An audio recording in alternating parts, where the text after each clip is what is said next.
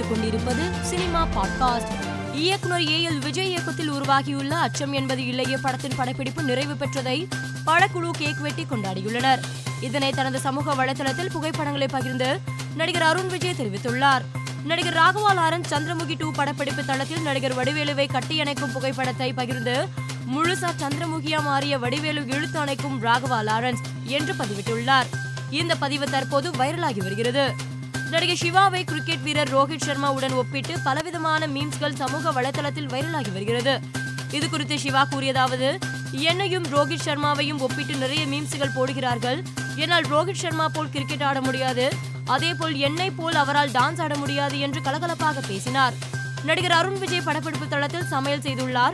அதாவது அச்சம் என்பது இல்லையே படப்பிடிப்பு தளத்தில் தனக்கான உணவை அருண் விஜய் சமைக்கும் வீடியோவை அவர் தனது இணைய பக்கத்தில் பகிர்ந்துள்ளார்.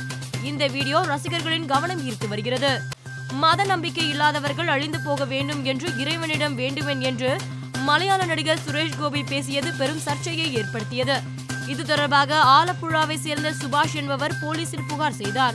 அதில் கேரளாவில் மத நம்பிக்கை இல்லாதவர்களுக்கு எதிராக பிரச்சனையை ஏற்படுத்த முயல்வதாகவும் அவர் மீது நடவடிக்கை எடுக்க வேண்டும் எனவும் கூறியிருந்தார். புகாரை பெற்றுக்கொண்ட போலீசார் விசாரணை நடத்தி வருகிறார்கள். நடிகை ஆலியா பட் மும்பையில் உள்ள தனது வீட்டின் ஓய்வறையில் அமர்ந்திருக்கும் புகைப்படங்கள் அவருக்கு தெரியாமல் இணையதளங்களில் வெளியாகி சர்ச்சையை ஏற்படுத்தியது.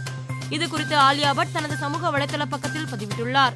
அதில் பக்கத்து வீட்டு மொட்டை மாடியில் இருந்த இரண்டு ஆண்கள் தன்னை புகைப்படம் எடுத்துக்கொண்டு இருப்பதை உணர்ந்ததாக கூறியுள்ளார்.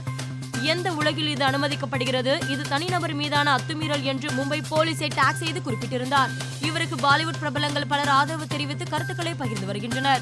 மேலும் செய்திகளுக்கு மாலை மலர் பாட்காஸ்டை பாருங்கள்.